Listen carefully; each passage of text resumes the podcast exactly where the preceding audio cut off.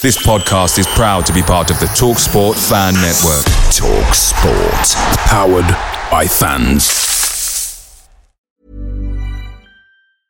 Mother's Day is around the corner. Find the perfect gift for the mom in your life with a stunning piece of jewelry from Blue Nile. From timeless pearls to dazzling gemstones, Blue Nile has something she'll adore. Need it fast? Most items can ship overnight. Plus, enjoy guaranteed free shipping and returns. Don't miss our special Mother's Day deals. Save big on the season's most beautiful trends. For a limited time, get up to 50% off by going to BlueNile.com. That's BlueNile.com. The Talksport Fan Network is proudly supported by McDelivery, bringing you the food you love. McDelivery brings a top tier lineup of food right to your door. No matter the result, you'll always be winning with McDelivery. Order now on the McDonald's app and you'll get rewards points delivered too. So that ordering today means some tasty rewards for tomorrow. Only via app at participating restaurants. 18 plus rewards registration required. Points only on menu items, delivery fee and terms apply. See mcdonalds.com.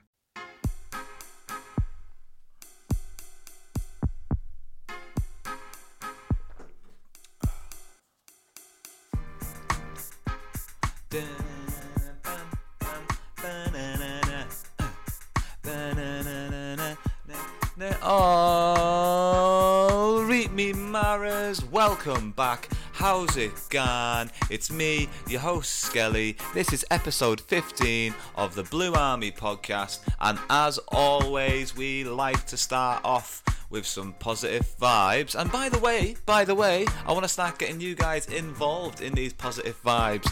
You by now, if you've listened to the show before, probably enjoy our Blue Army podcast. Joke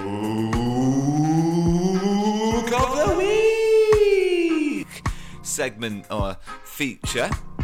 And if you do enjoy that and you have a joke that you think would be hilarious and you'd like to share it with my, my, with me, with me, me and the rest of the listeners on the Blue Army podcast, then please, please send me a joke. You can either just write it down, send it to the email address, which is the Blue Army Podcast. No, it's not. No, it's not.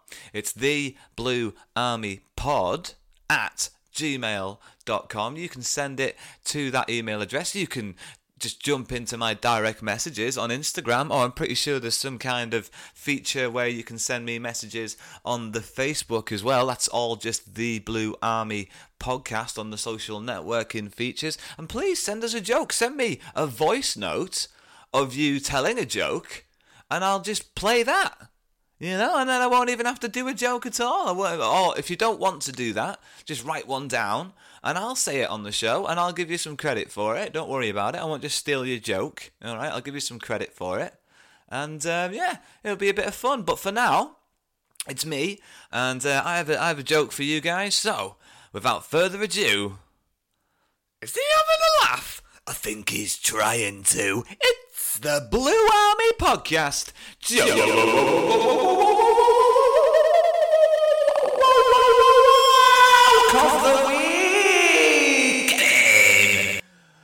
Oh, Reese, I've got a clever one for you this time. I was in the pub uh, last week in the beer garden enjoying a beer with a friend of mine I hadn't seen in a while, and this friend of mine decided to confess to me one of his issues that he became addicted to over lockdown. He started to eat clocks and watches, and he was obsessed with timepieces and the way that they tasted. And I said to him, That must be time consuming. Right? yeah? Right? Do you get yeah? Nailed it. Nailed it. Time consuming because he's eating clocks, right? Time consuming. Brilliant. Okay, moving on with the podcast this week. We have Liam from Blue Army TV, YouTube, and now Instagram. I'm pretty sure he's expanding. He's got a Twitter handle. He'll tell us all about it. It's the second time that he's on the show, and if you heard the first time he was on the show, he's got very expertise, analysis, and then obviously me and Wills will do our best later on in the show with a second match report. That'll be the Cheltenham Town game. Liam from from Blue Army TV will be talking to us about the Harrogate Town game. And since I've mentioned it, why don't we just get on with it for Christ's sake? You know, there's no need to keep teasing things like special guests. What? What? What was that? You've got a special guest coming? I do, mate. I've got some special interviews lined up. I have some already recorded. I'm pretty sure I've been teasing it already, but I'll just want to uh, drop it in again and raise it a bit more hype for the summer because the summer is just around the corner. The summer schedule is going to be fast approaching, and I cannot wait for you guys to listen to some of the amazing interviews I have in the bag. I'm going to be preparing some sort of teaser hints, and if you can guess it in advance, there might be a bit of a prize in it for you. All right, so we've all got that to look forward to, and you know what? Let's crack on now with the show. That's enough teasing from me about certain things, and we're going to hand over to future me and Liam from Blue Army TV. All right, off we go for our match report for the Harrogate Town game.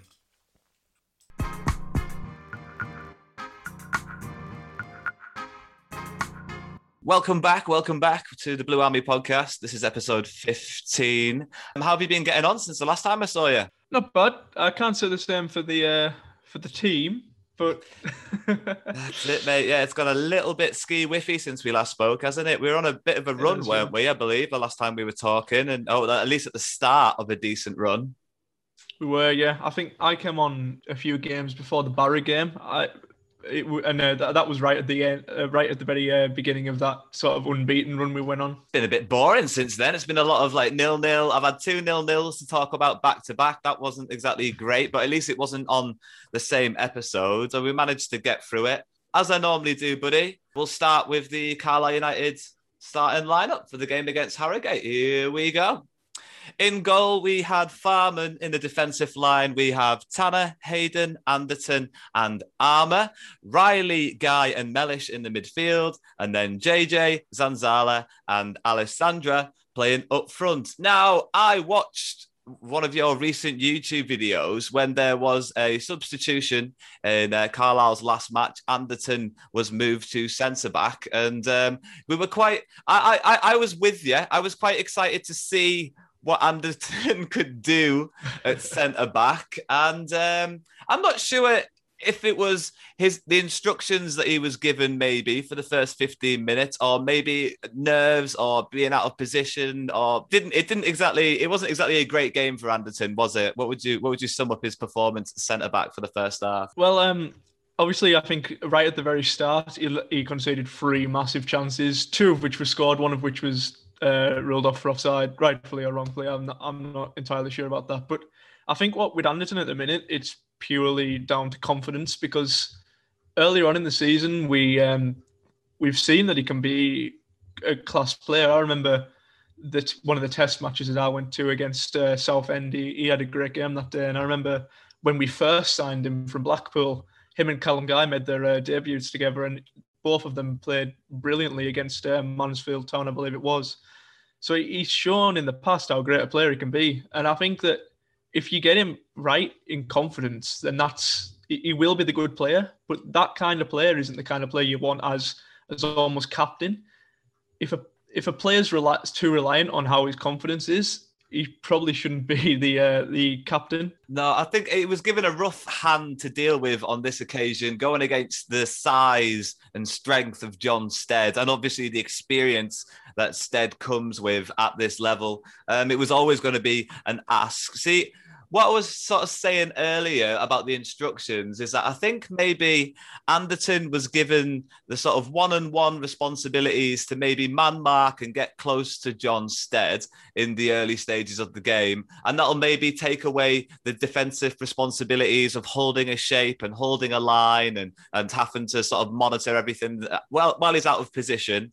And um, obviously that didn't go very well. Uh, Jon Stead and and Harrogate had a very good game plan. It seemed against that defence, and they knew where our weaknesses were, and they played the balls um, into those weaker areas for us. Like he mentioned, he probably was at fault for the um, the disallowed goal and and the goal itself. What do you remember about the disallowed goal? I mean, it, it didn't jump off the page as being an offside for me. I thought it was very close when it happened, but our team doesn't usually react to like the refs' decisions. I think they need to get on that a lot more. And I think, you know, you, you see commentary teams going on about, you know, how the Carlisle players don't go and like, not that going up and shouting at the refs the right thing to do, but other teams seem to do a hell of a lot more than Carlisle. And I, I started to think that it was offside when they started to think it was offside because the reaction from our players when that happened was just, it was mad because they ran over and just started screaming at the ref. And when that, when, especially when our team does that, it probably is. But I, I also really don't like to see the refs sort of responding to what the players are shouting at him because, you know, it, look, whether it was right or wrong, the ref changed his mind because of the players. And that's, that, that shouldn't be happening, especially not at like a professional level like we're at it does seem to happen a lot at this level. The referees can be influenced quite a bit by um, the reaction of the players. And yeah, you are right. I don't think necessarily Carlisle are fantastic at reacting and trying to sway the referees. They're just a little bit of a. Uh, I noticed a little bit of a hand thrown in the air by Hayden, who was maybe looking at the linesman a little bit, but there wasn't there wasn't a lot of protesting about any of it. So you're not you're not going to get those chances in games if you're not going to go into battle for them, I suppose. The referee's not going to take a second look unless you ask them to take a second look. It was only three minutes after the disallowed goal where Carlisle's look sort of run out. We looked very shaky in the first 10 minutes, and it was in the 11th minute when Harrogate broke the deadlock. There was a long throw into the box, which was cleared very well by Carlisle. Harrogate lingered forwards, and uh, eventually the ball came back in from the goalkeeper. Big, long, looming ball. Anderton maybe missing the header there. He should have been tracking back a bit better. The ball went over the head of Anderton and um, the winger was onto it. There was some poor control and I believe a suspicion of handball in the control there. Uh, tried to get a little ball into the box and there was a really poor header from Hayden who sort of just headed the ball back where it came from, which was still inside the Carlisle United box. A small threaded ball through and a finish that looked like an impossible angle and was just a really frustrating goal to concede. How did you feel once that ball rolled barely into the back of the net? I remember thinking that's probably the worst goal we've conceded all season, and yeah, putting that with the uh, the the McDonald mistake against Badder, which I think was one of the other sort of worst goals we considered all season. How, for, for a start, how is that getting past Farman? Because it's one thing to get beat at your near post, but it's one, it's another to get beat at your near post from there. You know, like it, it, it is an impossible angle to score from, and it, and with a, like a competent keeper in that situation, it, it is an impossible angle to score from, and even and even when it gets past uh, Farman, we've got Aaron Hayden on the line there to, you know, he's there on the line for a reason. And he, he just kind of, there was some attempt to clear it off the line, but it, it wasn't like a, a, it didn't seem that urgent to get it off the line. Like he, he, he should have been straight on it. He should have been switched on, which I think was a big issue in today's in um, in that game because it, it just for that goal in particular, they just didn't seem switched on enough. That that was the problem. It reminded me of. Um, do you play FIFA? Yeah. yeah so it reminded me of when it glitches and you've got a poor goalkeeper and he sort of walks into his post and then doesn't and then like the computer graphics kind of mess up and the way that they drop to the ground is really slow or clumsily if they even you know the way they sometimes get caught in their own netting on the front post? Like that's what it yeah. kind of the way the the slow pace the way the ball went into the back of the net. That's what that reminded me of. Um Carlisle had f- only three shots in the first half, zero hit the target. Um, I don't really have a highlight necessarily for Carlisle in the first half. The best of the chances after the goal was a Harrogate chance, a long throw from uh, Jones, I believe it was. Jo- it, it, amazing the distance that he can get on the long throws. It caught Carlisle off guard on more than one occasion, and on this occasion, it went over the head of Armer, and the uh, the striker brought it down on his chest, turned, and thankfully hit it wide. I felt again we got away with one, and going into half time, Carlisle could have very easily have been three 0 down on another day. What were your feelings going into half time, and the reaction to the triple substitution? The triple sub is something that Beech really hasn't been a fan of because he, he seems to, even when things are going wrong, he always sticks with the same squad, which, whether that's a good thing or a bad thing, it, it's up for debate. But at halftime, I just remember thinking, if we don't get switched on, this could be a cricket score. You know, I, I thankfully the Carlisle players didn't think the same thing, but I had already accepted a loss at that point because we just didn't look up for it. We just they were just slugging about. Maybe the triple no corners. is what changed it.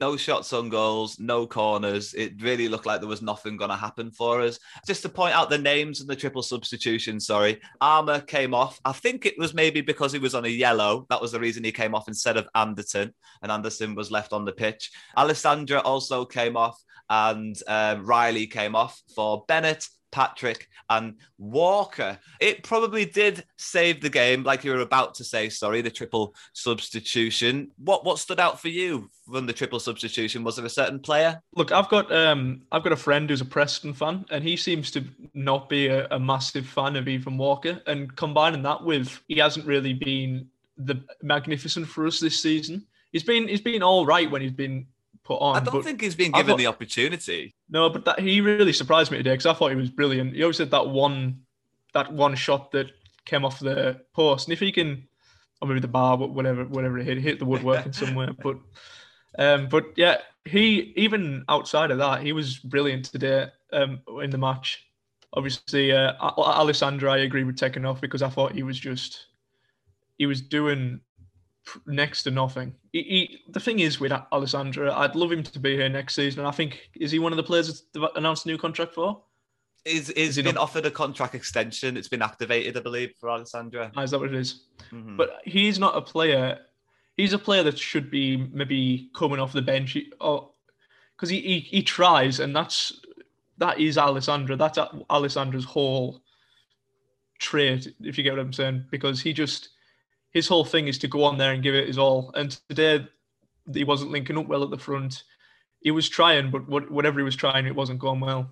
And it just wasn't his game today, Alessandro. it didn't it didn't seem to work for him. And and in a lot of games he he's, he, he tries hard, but there's there's very little end product, unfortunately. Uh, whether it comes as an assist or a goal, uh, I just haven't seen enough from him this season. With the amount of times that he he has the ball at his feet, um, I believe if he does accept the contract extension, the way that Carlisle United have been doing it recently is they've given a lot of players contract extensions, and hopefully that means when we do add players in the summer, we're looking to bring in a higher caliber of player, not bench warmers. And we're obviously looking to bring down maybe certain players onto the bench, maybe. So we- we've got a standard and he's trying to maintain the standard, maybe. This might be the way forward. Yeah, so coming out of uh, the, for the second half, Carlisle were looking more up for it because of the free substitutions. It wasn't till until the 58th minute when Ethan Walker had the first Carlisle United shot on target. So at least that finally happened. And uh, there wasn't much to report between that and Carlisle United's goal, which came in the 75th minute. And well, it, it's becoming a typical Carlisle United goal, isn't it? Really, a set piece. Uh, Callum Guy delivery, and uh, it was JJ who climbed high and headed the ball home. It was a great moment. Uh, it lifted me, Yeah. and um, and it looked like Carlisle were really going to go for it after the goal. Um, how did you feel about the goal? Is is it just a signature Carlisle goal for you? you Typical- enjoy it? Yeah. I think it's the it's a typical Callum guy assist because he this season is our he is the team at the minute because he's the top assister in the season now I believe maybe that's changed since last time I checked but um he just seems to his set pieces are great I wasn't too uh, fond of his corners towards the start of the season but he's picked up on all of his set pieces he's just missing the the only thing that I think stopping a big, a big, big club coming in for him is the fact that he just does not score at all.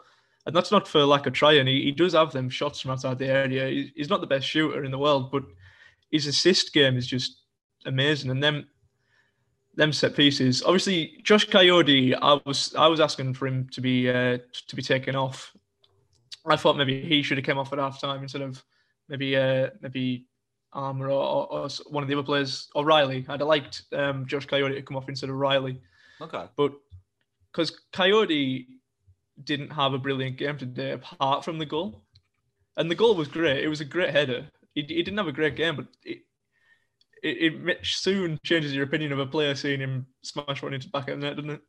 it absolutely does. Yeah, I think one of the reasons why him and Zanzala hung around for so long on the pitch is because without them two on the pitch, we were monstrously undersized against Harrogate. They're a huge outfit, and um, they're they're our two biggest, uh, tallest players, really, uh, Kayode and Zanzala. So if you take those guys away from the set pieces, um, and set pieces being our most affluent, um, fruitful goal scoring opportunities of late, then you're going to be sacrificing perhaps. So yeah, on this occasion, we have to give it to Chris Beech, don't we, for sticking with Kayode, sticking with the height, sticking with the strength, and just bearing with it, even though his performance didn't necessarily warrant the amount of minutes that he got on the pitch.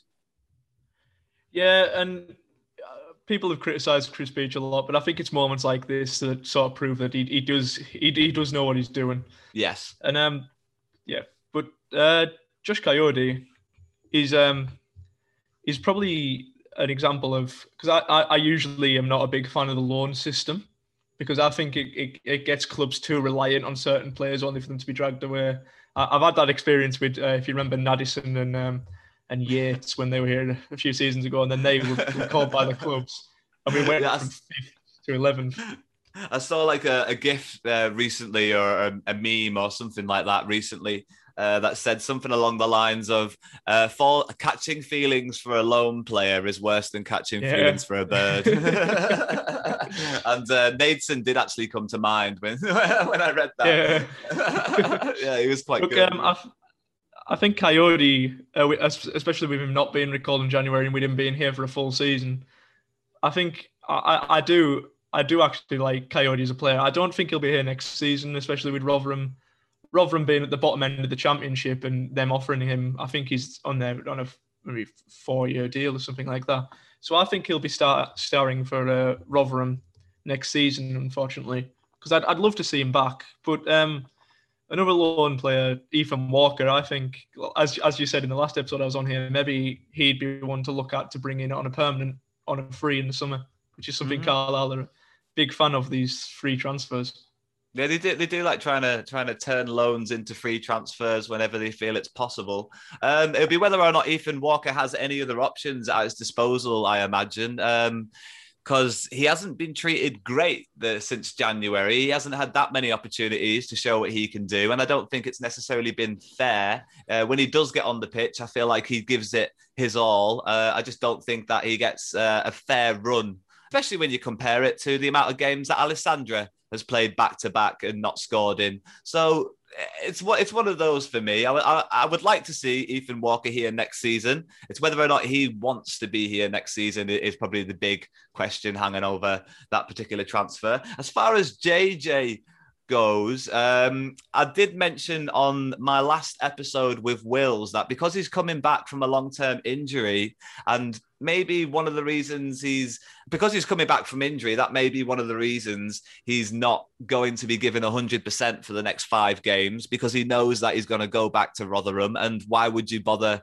you know, having a reoccurring issue? When you're going back to your parent club, you've just signed a fresh contract and you know you're getting paid a nice wage so i don't think we're going to see the same JJ that we saw at the start of the season, which is disappointing. But he's been a really good servant in a blue shirt um, over the time that he's been here. So, I mean, hats off to him, and I, I, I hope he has a great future ahead of him. Yeah, but that's another problem with the youth system when you get these kind of situations where it's like, do I really want to go out and risk injury to play for a club that I'm not going to be at next season? And um, I think the youth, the uh, the loan system can be sort of, especially for League Two and League One clubs, it can be used for huge benefit. But it's just, it's um, a side of football that I've never really been a huge fan of for instances like, you know, Madison Yates, maybe, you know, some other uh, examples as well. But he, um, I, I am a big fan of Josh Kayode, and I hope he, if we have any chance of getting into the playoffs, which is looking very, very slim, I think he will be a big part of it. I mean, those chances are hanging by a thread, but it's still it's still possible. And I, yeah, I think you're probably right. If we do get a big occasion in the playoffs, I think he'll turn up for the playoffs. I really do. Um, but we'll have to sort of push ourselves across the line, not necessarily rely on him uh, to to pick the team up on certain occasions, which is fine yeah. because we've got some really good players in the team that can do that. I just want to say though, the way that Harrogate play football is awful to watch for a, a neutral fan or a supporter of another team. It's it's like Carlisle, but without any style or flair whatsoever. The way the way that Harrogate play, and I'll, I'll explain what I mean by that. The way Harrogate play, they play to their strengths, and Carlisle also play to their strengths. One of Harrogate's strengths is their defensive um, organization and the physical strength and the attributes that they have around the defensive areas. So as long as they can stop goals from happening, when they get the ball forward, they're looking for the set pieces, they're looking for the long throws that they can get into the box, they're looking for free kicks, and they're looking for corners. They're not necessarily looking to score from open play in the way that they were lucky enough to do against Carlisle United. Carlisle also play for set pieces, but we like to get the ball down on the ground and run at defenders and then maybe, you know, get a deflection off a goalkeeper, have a shot on goal from outside the area, maybe. It's more entertaining to watch, but the end product is still goals from set pieces. And if I was a Harrogate fan, it would do my head in to just watch that defensive style of what it's what we do. Do you know what I mean? It's kind of what we do, yeah. but it's a much more defensive style of what it's we like do. what we do, but worse. Yeah, it's horrible. and so the, these two, the two games against Harrogate have been the worst two games of, of the season for me. I, I uh, we're going to see them again next season, and I want I want to go to Harrogate just to shout abuse at them because they do not play football, mate. They don't play football. I don't know what they, they play Harrogate ball, whatever that is. Yeah, well, they're a classic non-league side they, they, play like they play like a non-league side, and they've, they've you know I'd, okay. I'd love to go to Harrogate just because I want to go to, you know I'd like to go to all away grounds, and I, would like to go to Harrogate because it's close and because it's you know it's it's an away day that I, have never been to before. But Harrogate's style of play is just it's it's like the old Stoke. You know they've just got a load of just got a load of big players, and they've just got it's completely mm. defensive and hope that they can somehow get a goal the other side. But the, look, you say what you want about them, but but at the end of the day, they've took four points from us. Yeah, yeah, you know, it, it is it's effective, and that's why they're staying in the division, and that's why they're going to be able to build on it. They've got good backers over at Harrogate. You know, um, the yeah. owner of the club is the shirt sponsor on the shirt, so he he supports the club through and through with money. And uh, you can only imagine once they've established themselves at a League Two level, he's going to look to bring in more big players. And when I say big players, I don't mean players on big wages. I just mean physically strong players yeah. and more of them. Mass- just a lot of massive units in the back four. That's, That's what it'll be. They'll look like a rugby outfit by the end of next year. Yeah. Um, coming back into the end of the match report, um, it's one-one. Uh, Carlisle's goal coming from that from that free kick and and JJ scoring the header. Great times for us. There was no um, potency to Carlisle's attack after that. We didn't hit the target really. It wasn't great to watch. We were trying to score goals, but it wasn't great to watch. In the 90th minute, there was a break against Carlisle. Um, where I think his name was Muldoon or something like that, a Mulder. yeah, something. Muldoon, I think it is. Yeah, Muldoon. He was a he was a constant issue for the Carlisle defense throughout the game. He was the guy that was on the last man uh, when Carlisle were pressing forward, and uh, my heart was in my mouth every time that he picked the ball up on the break. In the 90th minute, he had a chance to go against Carlisle. Didn't work out for him. Carlisle went down to the end of the pitch and won a corner. 91st minute of the game, one minute left. So I'm thinking, and that, and you probably are as well. It's yeah. this is the time, you know. This is the time. This is it. This is when we steal it, and this is when we take the three points. And I'm sorry, Callum Guy. I'm really sorry, mate, because I'm a big fan. I think you're a fantastic footballer. But that was probably the worst corner you've taken this season, and it was just the worst, the worst time to do it for us. It, just, it was just the worst time to just hit that low grass cutting, but it just cleared on the front post, and the whistle went about ten seconds later, mate. And that was the end yeah, of the game. I was gutted with that. it was really disappointing. Have you got uh, any any final words about that about the game against Harrogate? Uh, I was just thinking, with that last corner of the game, I was looking for um, Farman to come forward with that. I know, Yeah. I know, yeah, it's a potential loss if, if we do it, but with our season potentially riding on a win for that game, I'd have liked to see Farman come forward a bit. And it, it well, it wouldn't have mattered because Callum's guy, Callum guy's corner was abysmal. But you know, I It's always exciting when the goalkeeper comes forward. He did against Bolton. It is, yeah. Like the, he did against Bolton. He, he came forward Yeah. against Bolton. So yeah, yeah, you're right. I've literally just checked on the on, on the BBC website to remind myself that it was Bolton was the last game as well. Yeah. so I don't, so I don't mess that one up. But yeah, he did. He did come up against Bolton. Uh, so that's a strange one, right, mate? Uh, we've we've done a good match report there. And just before I give you the opportunity to tell everybody uh, where to find you and to find uh, the Blue Army TV channel and all their lovely social media links, I want you to participate in one of my new features, which is called.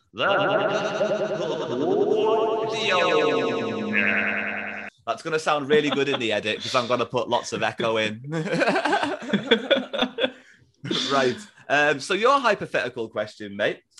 After seeing Mark Beck uh, come on against Carlisle uh, wearing a yellow Harrogate Town shirt, but at Brunton Park, Mark Beck being a former Carlisle United youth prospect, um, I quite liked Mark Beck. I'd still wouldn't mind having him hanging around the club this season because I think he'd be a good second option. But the hypothetical question for you, sir, is if you could take any former Carlisle United youth prospect who has gone on to become a professional footballer, pluck him out of wherever he is now or wherever he was in his prime, and drop him into the current Carlisle United team, who are you going to go for? how many am I allowed? Just the one? Oh, oh, oh, oh, oh. Is it tough for you? Have you got like a top two that you can't choose I've between? got, I've, I've, I've got three in my head. Let's have it. The first one is quite an obvious one, and that's um, Dean Henderson at Man United. Ah, yeah. Yeah. Can't Yeah. argue with that. Yeah, yeah. You're taking right now as well. Yeah, you, don't- you don't Yeah, want I- the, you don't the I- I 18 don't need year the old Dean machine. Henderson. Yeah. Yeah. you don't need the time machine for that one. We'll have that. right, top one, top one, Dean Henderson. Yeah. Yep, I'll whack him in nets, and uh, just in front of him, I'll have another current player in um, Jarrad Branthwaite. Well, yeah, well played, mate. You've done you've done a corker again. You're having a blinder here. Yeah, Jarrad Branthwaite. He's, he's on loan at Blackburn at the moment. There was some controversial headlines with a high boot earlier this season. Unfortunately, he's had praise from Ancelotti uh, with his Yeah. short time at Everton. He did get a bit of praise, and he's one of the players I own shares in on um, on the transfer market app. yeah, well, um, I think even though he, he did that high boot thing in that game, I think it was either that game or the one after he got man of the match. So, Mhm. and um, Blackburn fans that I've seen on social media seem absolutely love Jarrad Branthwaite. And the big thing with him is he's not like a 20 year old player that was sent out on loan. I think he's still only 18 yeah. or something around that because he's so he's so young. And I think he made his uh, England under 21's debut or something along them lines. One of the one of the England setups, and I, I think he's going to play. He will go on to play for England. It is just, especially from when I've seen him play for Carlisle, which uh, I remember his goal he scored against Morecambe. I was there. It we lost three one, but he had a great game. but um, I've got a I've got a friend who is Everton fan, and uh, when they signed him, I said keep an eye on his name. And he got to play four games towards the end of the season. And uh, my friend said he's a really good youth prospect. Everton do not do well with youth prospects. so I do think eventually he'll get into the England team, but I think he might have to go somewhere else and then eventually Yeah. transfer back up again. I don't. I just yeah. We'll see what happens. We'll see what happens. Sorry, your your third pick. Who are you going for? Third pick, Uh, current Workington Reds manager and uh, ex Carlisle left back Danny Grainger. Oh Um, yeah. Back when he back when he used to play for us in his prime, he was just he was magnificent. He's probably the best player I've seen, except maybe Jarrad Branthwaite, who I've actually watched in a Carlisle shirt. Some of his free kicks, I remember he, he scored against um, Oldham in that six 0 and he, he's just he was such not just a like a really skillful player, but a, like a really tough leader at the back. Which is what I think we need at the minute in the current Carlisle squad. So I'll I'll I'll, I'll take him and I'll put him where Nick Anderton probably is now.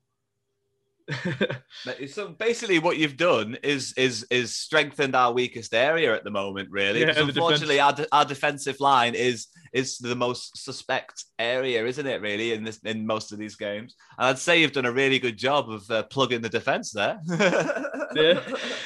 So when you're talking about really good free kick takers, for some reason, I loved Lubomir Michalik. Did, did you ever see him take a free kick from 40 yards? I can't remember him. I Oh, Lubomir Michalik was, I think he was a Slovakian. uh, He was international as well. He was being called up to the Slovakian international squad while he was playing at Carlisle United. It was when we were in League Two. We signed him from Leeds. He would stand over the free kick like Cristiano Ronaldo. Do you know with his legs like equal Yeah. apart, parallel to the ball? And there's a free kick that he scored, and I can't remember for the life of me who he scored it against. But if you type in Lubomir Michalik free kick or just Lubomir Michalik Carlisle goal, I'm sure that'll be Yeah. the first one that pops up. And he just he just thunderbolts it, mate. I've never seen a ball struck like that from 40 yards. And it just the goalkeeper just doesn't have a clue what happens. Like this is it's It's- lethal, lethal the way that he hit a ball. But Grainger, the way that he could take a free kick was very cultured, very practiced, very training It's fu- ground. it's funny you mention him because um, the Slovakian guy, because there's a guy who sits next to me.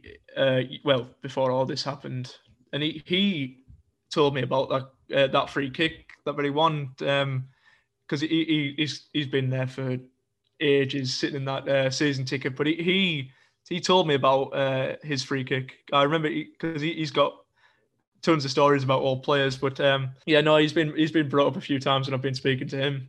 Uh, but I, I want, I'm trying to get somebody of an, of like a much older generation to come and do a special episode with me over the summer. he, he sounds he sounds he sounds like he'd be perfect. He honestly does sounds like he'd be perfect. Um, I'm, I'm sure I'll find someone eventually though. I'm sure I'll find someone eventually. Right.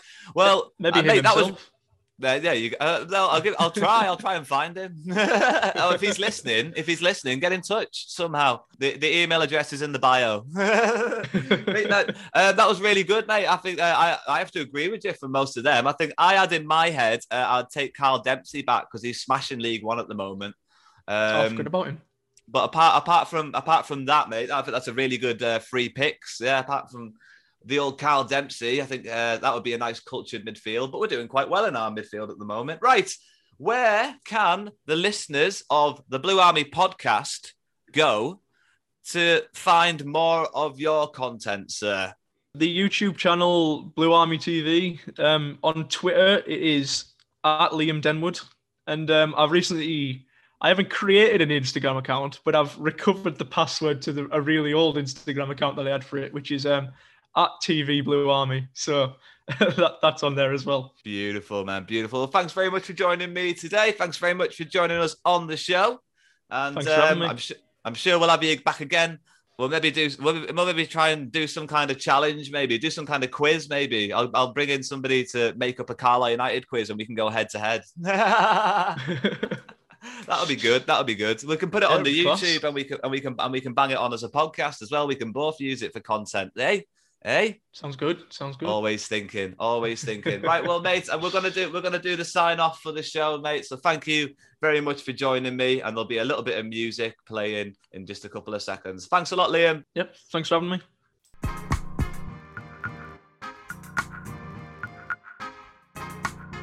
Oh, Reed Wills, welcome back. Uh, this is episode 15. It's been a full week without you. It's a pleasure to have you back. How have you been this week? Uh, yeah, I've been okay. The weather's nice. I've been, you know, um, spending time outside with people. Uh, football football's not been so great, but we can We'll talk get- about that. That's it, mate. That's what we're here for. That's what we're here for. We're going to get to the doom and gloom uh, a little bit later on, I suppose. There's no point in spoiling it right at the beginning of the show. Let's try and keep things as positive as we can for the opening segment. And since it is the opening segment, I will continue with the tradition that I established on episode one, which is giving you, the listeners, the Carlisle United lineup for the game. We had Norman in goal, Hayden, Bennett, and Anderton at the back, with Tanner and Armer playing sort of wing back slash wing positions. Riley, Guy, and Mellish in the centre of the midfield, with Zanzala and JJ up front. Now, when you saw uh, Anderton come off for Bennett in the last game, I assume you probably did watch the last game anyway, even Mm, though we yeah, haven't yeah. talked about it yet. um, I thought it was uh, um, it was odd to see Bennett on the bench, to be completely honest, and then to see him play a full forty-five minutes, and then to see him start this game. I would have assumed that maybe he would have been fit enough to start the last game, but then again, in the twenty-second minute, he pulled up with an injury, and he was replaced by Danny Devine. It was a strange back line. It's not a back line we've ever seen before it is improvised. We do have injuries, and we are compensating for the fact that we do have those injuries in certain positions. But when you looked at the team sheet, were you feeling nervous because we were going up against the top of the table side and we were putting ag- putting up against them a defensive line that have never really played together? Yeah, a bit. Yeah, and it seemed like you know, uh, change of formation, change of tactics. I thought. I mean, presumably Chris Beech has looked at Cheltenham and thought these are a really good team. I need to adapt my tactics to play against them. I mean, I think the defense, you know, the defense kind of worked. Uh, you know, conceded from a free kick, but other than that, you know, there was a good save that Norman had to make, but I think we defended pretty well both before Bennett went off and after Bennett went off. Yeah, I think Carlisle's defense was much improved compared to the game against Harrogate Town, but I also feel like they were helped by the fact that the midfield stood up uh, better in this game than they did against Harrogate in the aerial battles. Especially Jon Mellish stood out for me for somebody who perhaps was missing or not even challenging for headers against Harrogate, and um, he definitely started to make up for it in the opening stages of this game. Talking about the opening stages of this game, uh, we had Norman in goal and he looked good. Um, he, he looked fine in net. Uh, I don't know if it's just a little bit of a shot in the arm for Farman to say, listen, mate, sign your contract. We've offered you that one year extension. Um, and if you don't take it, we've got a good looking goalkeeper on the bench that might be able to step through. Or it's just one of those chopping changes. It's the time of the season to give other players a chance. Either way, I think Norman had a really good game. Any notes on Norman? Um, yeah, I mean, he looked very similar to Farman in terms of his kicking, his coming out and his punching, which I'm guessing, you know, Chris Beech has, has gone out and signed two similar goalkeepers because that distribution is part of his game plan. So, you know, he wants a goalkeeper that has that.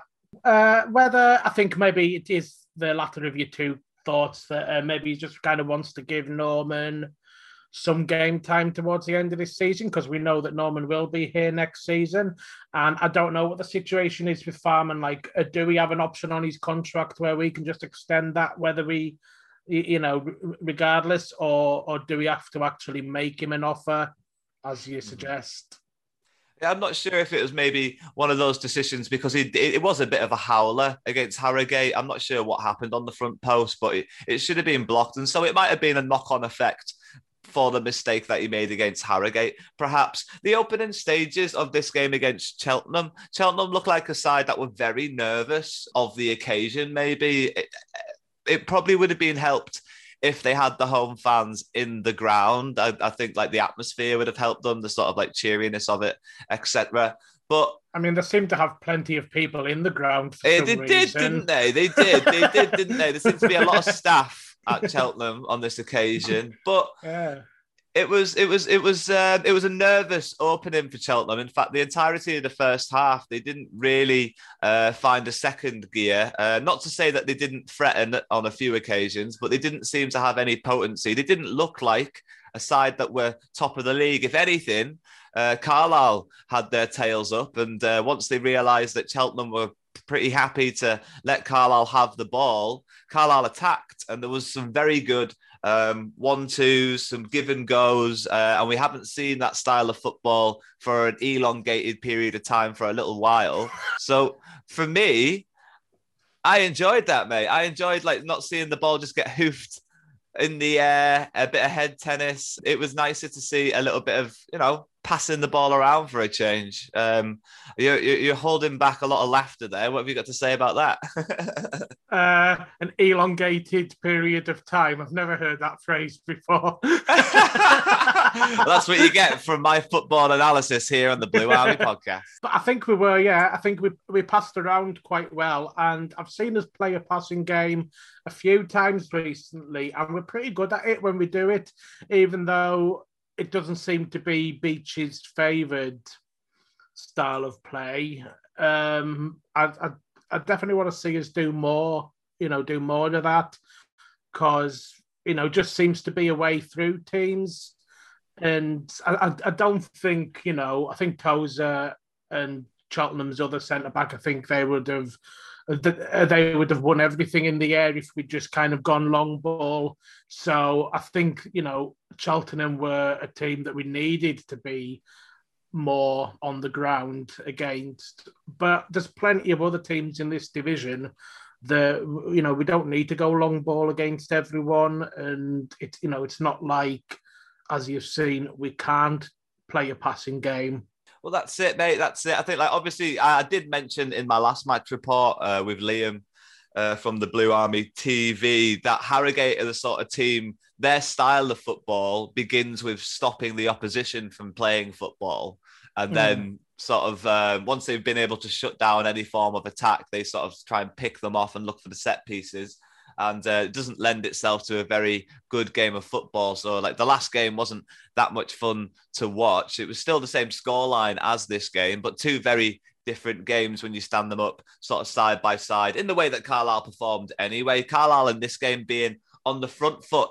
Anyway, it was that sort of ticky taka give and go style of play that led to a free kick about 35 yards away from goal. I believe it was JJ had his back to goal and was going to look to give and go and was brought down. Uh, Callum Guy stepped up to take the free kick as he always does. And at this point, I was quite willing to put a twenty pound bet on, to be honest, to see uh, to see this ball end up on someone's head and in the back of the net. I didn't think it'd look that good. He headed the ball from probably behind the penalty spot. Uh, JJ rose really high, lots of momentum, great whipped ball into him, and it was a very classy header. It's the sort of header you love to see. You love to see the goalkeeper jump and not be able to reach it as it just sort of goes past his arm into the back of the net. Uh, lovely goal. How did you feel? Yeah, I mean, at that time as well, results were kind of going our way. Uh, Forest Green got beat. Uh, Exeter were losing at the time. Um, Salford were drawing. It was only like a late winner for them. So, yeah, I mean, there was a there was a period in this game where we were playing well and we were winning, and other results were going our way apart from the Newport one.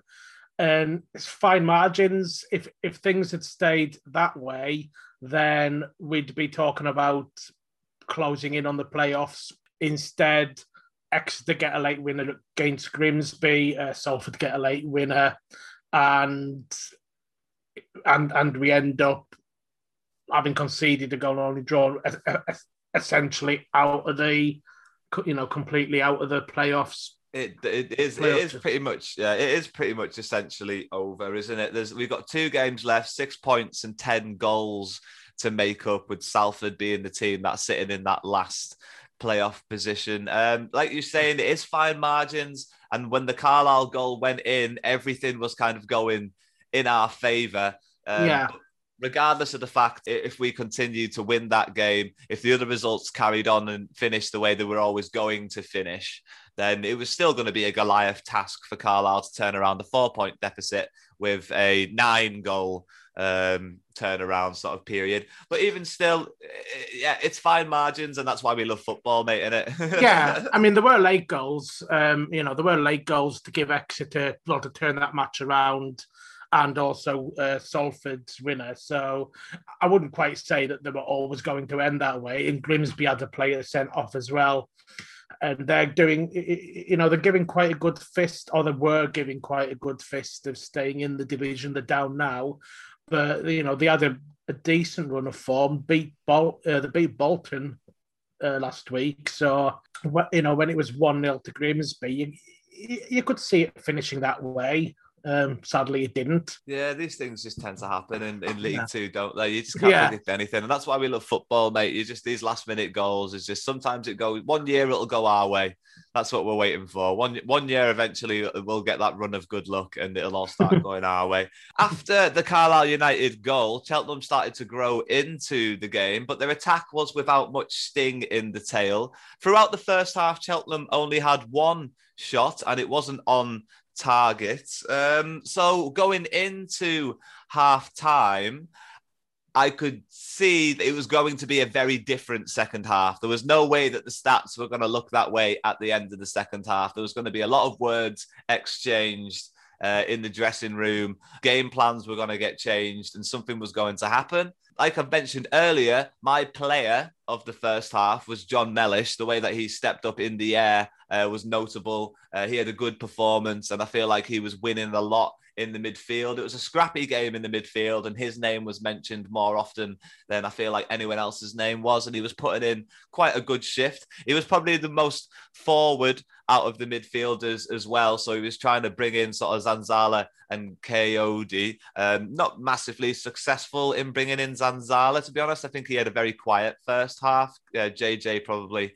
um, being the more popular outlets uh, when it came to receiving the ball. And unfortunately, Zanzala went a little bit missing for the first half for me personally. But for you, um, did anyone stand out for you in the first half having a good game? And, and also, how were you feeling the backlash uh, was going to be coming out of that tunnel for the second half? Did you feel like anything was going to be happening?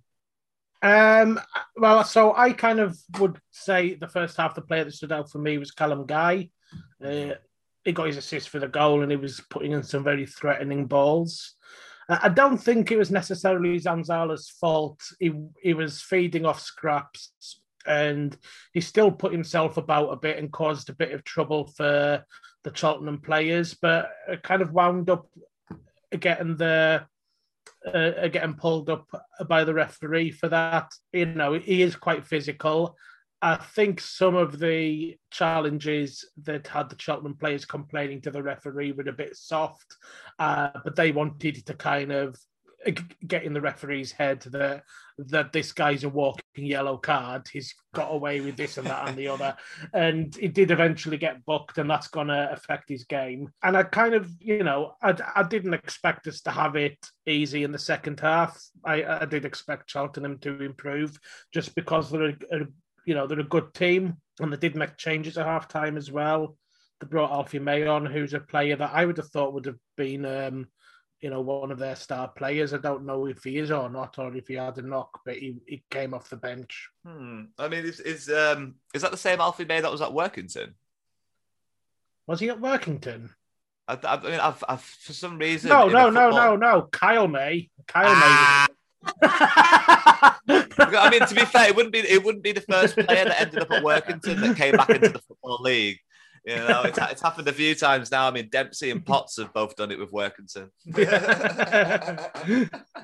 They're flying now. Um, right. So Cheltenham did come out for the second half and they had a really good pop at Carlisle. On the 11 minutes into the uh, second half, there was a free kick given to Cheltenham, and I've watched it three or four times and still can't figure out why they deserve a free kick in that position. There's there's very minimal contact, if any. Uh, there's not a stray arm that gets pushed in the back. The defender goes down like a sack of potatoes for no reason that I can see. Somebody throws his arms up in the air and stares dead eyes at the referee, and the referee puts the whistle in his mouth and gives a free kick.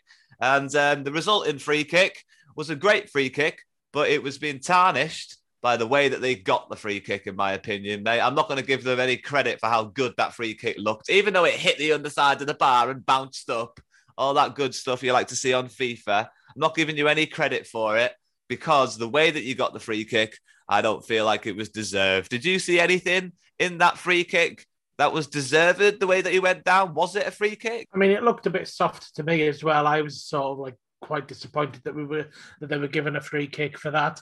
Uh, the Radio Cumbria commentators didn't really seem to comment on that, and it didn't look like there was a lot of complaints to the referee from the Carlisle players. So maybe there was a little bit of a trip or shove or something that we didn't quite. It just looked like, you know, he he kind of like leaned into him very slightly or placed his hand on his shoulder very slightly, and and the Cheltenham player went down but you know, maybe, uh, maybe there was something a little bit more, you know, a little bit more of a of a definite foul in there that wasn't obvious on the telly because there didn't seem to be too many complaints. Yeah, you're right. Carlisle didn't really react in a way that maybe warranted the like, oh, what the hell? What do you mean it's a free kick? But even if you Mm. do react like that, you don't change the referee's mind once the whistle's blown anyway. And I feel like this is a very disciplined side in the way that they don't necessarily moan at the referee once the whistle's been gone. They just stick with the decision because you can hear Chris Beech from the sideline doing all the complaining for them, to be completely Yeah. honest. it was a great free kick. I fine, I'll talk about it. It was a great free kick. I'm not sure maybe the wind might have took it a little bit. the way it curled underneath the bar, it was quick.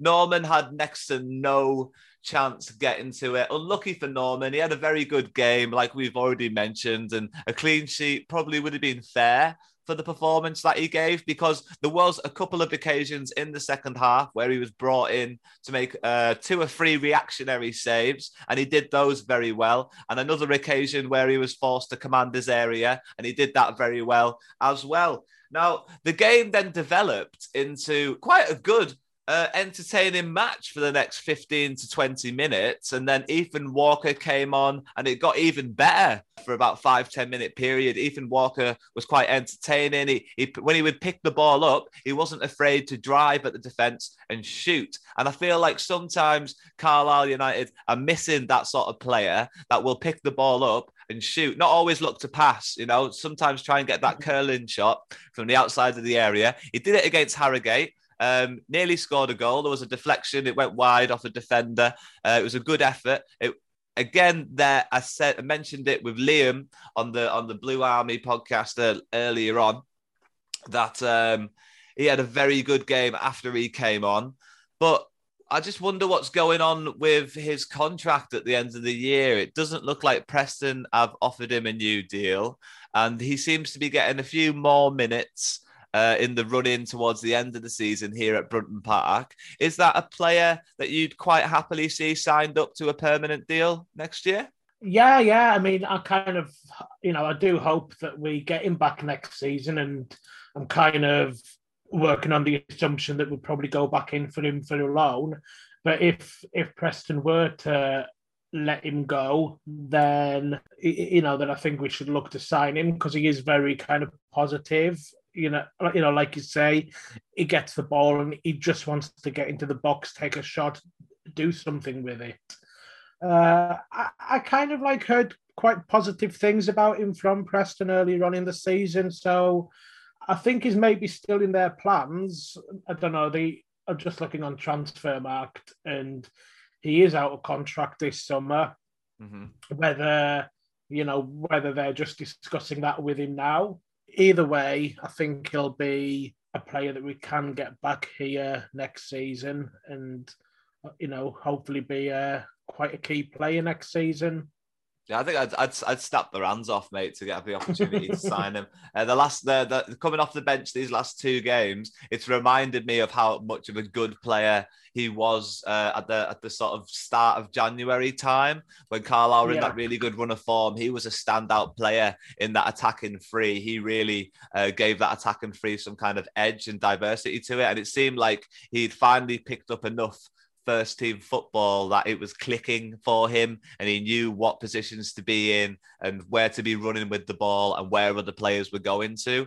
And then there was mm. that injury, and I think he went back to Preston from the beginning of January to the end of January and then came back at the end of January and hasn't really had a run of form, hasn't really been in the first team, hasn't had a full 90 under his belt since coming back from loan. So it's been a little bit disappointing. I guess he did sort of go missing a lot during that poor period, and maybe that was why he was left out of the side for so long. Anyway, after that exciting period of football, around the 75th, 80th minute, Cheltenham decided, you know what? We're going to shut up shop. That's it. We're getting promoted. Uh, we don't want to risk anything anymore. We're not going to go and chase the win. We don't need to chase the win. Uh, we only need a draw to secure promotion, and they just shut up shop. And to be fair, that's something that Cheltenham have been doing all season long. They get ahead in a game by one or two goals, and in the last 10 minutes of the game, they just shut aside out completely. And that's been a lot of their success this season, is that they are a very well organized, well oiled, well rehearsed team who can use a game plan such as shut down the opposition and keep it keep the ball to ourselves very effectively. And they did that for the last 10 minutes. Carlisle was still trying to attack, but couldn't get there. And then, like we've already mentioned, results started to go against us. Those last minute score lines were turning against us. And just like that, it got to the final whistle, and the playoff hopes were just gone weren't they, mate? Um, unfortunately, it all happens around that sort of like last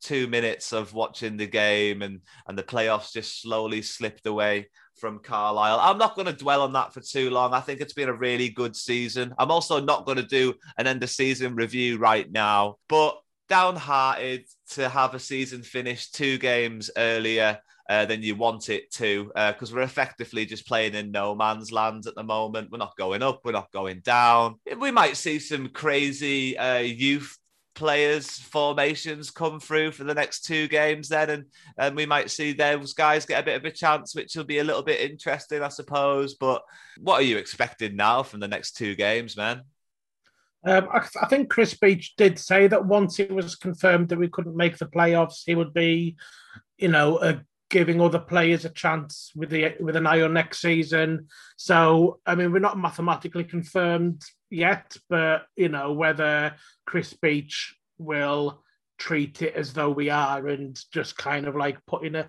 a team against Leyton Orient, who Leyton Orient after Newport's win can no longer make the playoffs either. They've been on decent form, so I can see that game just being a kind of two teams with uh, you know both thinking about next season you know maybe both giving fringe players a run out. You know and we might give someone like ethan walker a start if there's a chance that he can come back next season.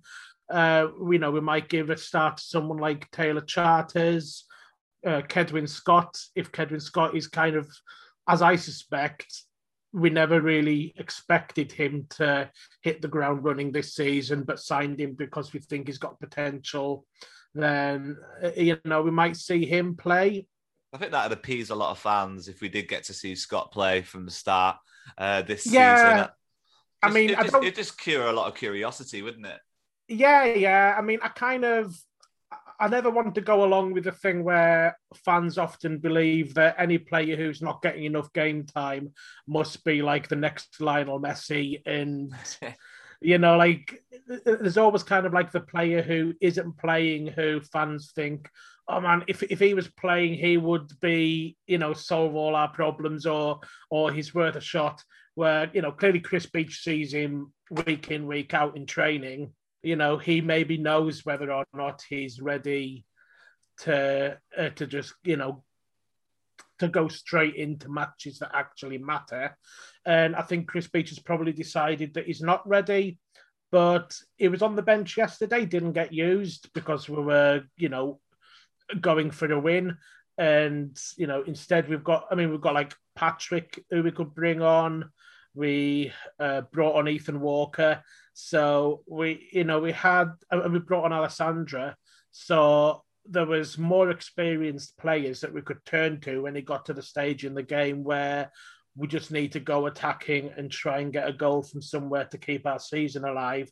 We didn't turn to Kedwin Scott in that situation, and that probably indicates to me that you know that he's not seen as ready. But the fact that he was on the bench ahead of Jimmy Toure suggests that I think he will still be with us next season. I think he is one that Chris Beech thinks is going to is going to develop into a good player. That's a really good point. Yeah, that's a really good point. Actually, what you've mentioned there about Jimmy Toure yeah. not being on the bench and uh, Scott being preferred this time to be on the bench because obviously sometimes Scott's missed out. And, and and to be fair, that even with a couple of injuries, you you realise that there's still a lot of quality that don't make it onto the bench for a lot of these Carlisle games. For example, like Thurman isn't yeah. on the bench and hasn't. Uh, he was on the bench in the last game, but yeah, there's there's certain players that just really good players at this level, but there is a lot of competition in the Carlisle team. Uh, what Carlisle though have maybe been a little bit guilty of this season is not taking full advantage of the loan system. Now I know that football manager isn't real. Okay. I know that it's a lot easier to sign 17 year olds from Man United on loan when you're on football manager and you're at Carlisle United. I know this, okay? I know it's not as realistic as real life, but I feel like we maybe could have had one player on loan, that sort of classic League Two loan signing, the Speedy Gonzalez type. We saw them play against us all year long. I'm talking about the Montana type, sort of like the wingers that just don't belong in this division with the exceptional pace. Anyway, I'm going to shoehorn this little statement into my new feature, which is called the Blue Army Podcast.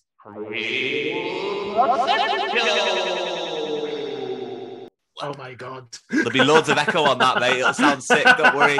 Don't worry. There'll be loads of echo on that. It sounds silly to you, but the audience will be like, "Whoa! How impressed! How impressed are we?" I couldn't hold back. Anyway, anyway, your your hypothetical or hypothetical is if you could bring back any former Blues loanee that we've had at Brunton Park and uh, put him into this current Carlisle United squad at the start of the season, let's say. So maybe he would be the difference maker that could have pushed Carlisle into the playoffs. Maybe that makes it slightly more interesting. Mm-hmm. So if you can bring him in at the beginning of this season, and hopefully he's the sort of guy that's going to get those extra six points and pushes into the playoffs, who would you like to see back at Brunton Park? Well, you sent me this question about an hour ago, so don't ruin quick... the magic. Don't ruin the magic. What are you talking about? You're really okay. good when you put oh, on the this... spot. Oh, sorry. You're really I'm, good I'm on the spot, to... mate. winky wink. To... Okay. Um... this is all staying in. oh no. See, I thought that that I should kind of like let people know that I haven't really had haven't really had much time to. That's fine. If you were to ruin the magic, that's fine. This is all staying in. I know. I'm just gonna apologize because, yeah. So I've kind of like had to think through like who we've actually had on loan because I had to remind myself. Jamie Proctor. Oh, I don't whoa. know. What, I don't. I don't know what he's like at the moment. I know he's been like. I know he had problems with injury at times in his career, um, and he's been with Wigan this season. So I don't. What is it about him that you think would have changed the squad up? Is he just a completely different dimension of player? Yeah, you know, he's a he's a, a tough forward goal scorer. The kind of the kind of forward that oppositions don't like playing against. he's he's he's big, he's physical, he's experienced, and I think you know a player like him could have, you know, could have seen us scoring more goals, could have seen us being a lot more combative. Um, where we sometimes appeared to have a soft underbelly, especially when we went on that run of poor form that we just couldn't get out of the habit, and you needed somebody who was just going to grab things by the scruff of the neck. I think it's that kind of player. Um, I've I've no idea how he's see you know how his career has gone since he left us, other than a few injuries.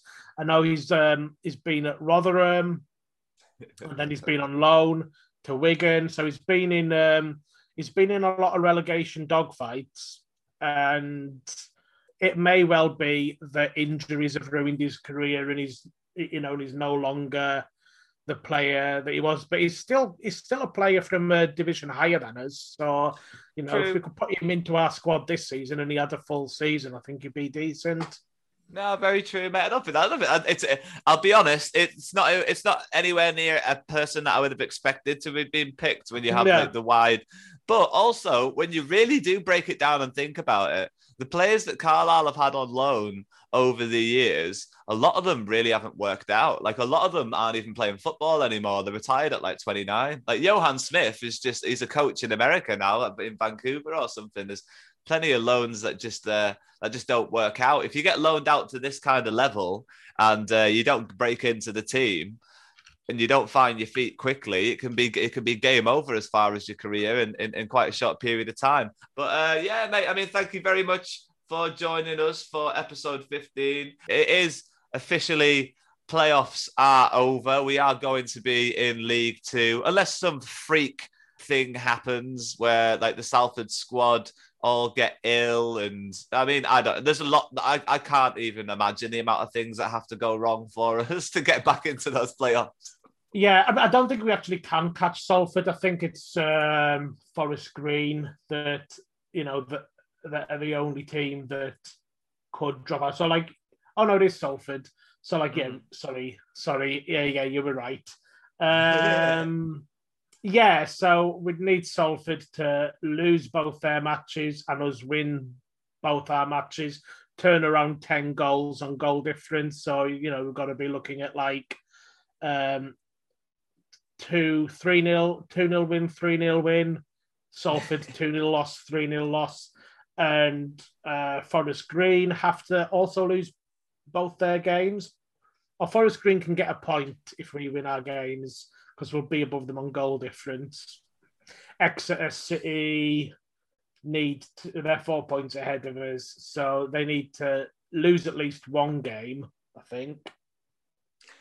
I'll take tenth. I'll take tenth, mate. It's all right. I'll settle now. It's, we can it's, still it's... target ninth. yeah, I mean, we can target. We can target it all we like. but uh, I'll, I'll, I'll happily take tenth. I'm not gonna. Like I mentioned earlier, we're not going to get into a season review today. So, Will, thank you very much for joining me, mate. Yeah, thank you for having me on. This has been episode 15 of the Blue Army podcast. Today's loud and local segment features music from Loki Symes. It is their song Tropical Hyperspace, which will be playing us out. Thank you very much for the music, Loki. And uh, yeah, that's it from us. This week, we've had Liam from the Blue Army TV on the YouTube channel, and we've had the lovely Wills, the best regular guest you could ask for. Thank you once more, Wills, for joining me. Bye for now. Bye. I always leave in your little bye at the end as well. I always find it it's really cute.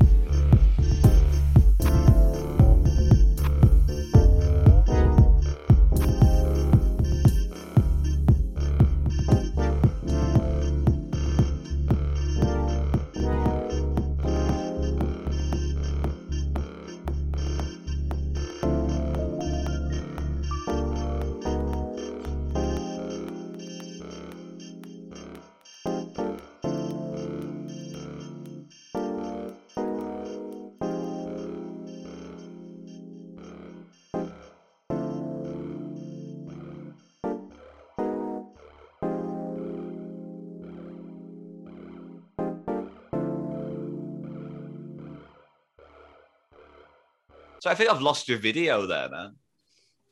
Have you? Yeah, I don't know. I don't, it's just it's just kind of frozen on me for some reason. I don't know why.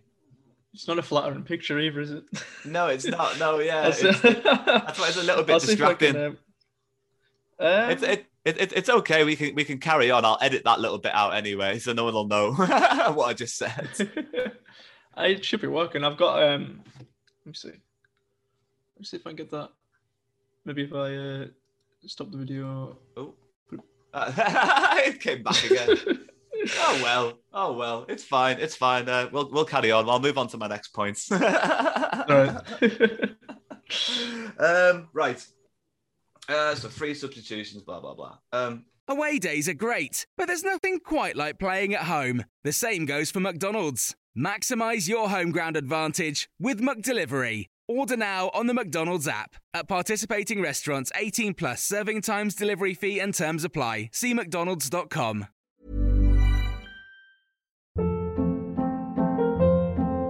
Hold up. What was that? Boring. No flavor. That was as bad as those leftovers you ate all week. Keke Palmer here, and it's time to say hello to something fresh and guilt-free. Hello Fresh. Jazz up dinner with pecan-crusted chicken or garlic butter shrimp scampi. Now that's music to my mouth. Hello Fresh. Let's get this dinner party started. Discover all the delicious possibilities at hellofresh.com. This podcast is proud to be part of the TalkSport Fan Network. Talk Sport. Powered by fans.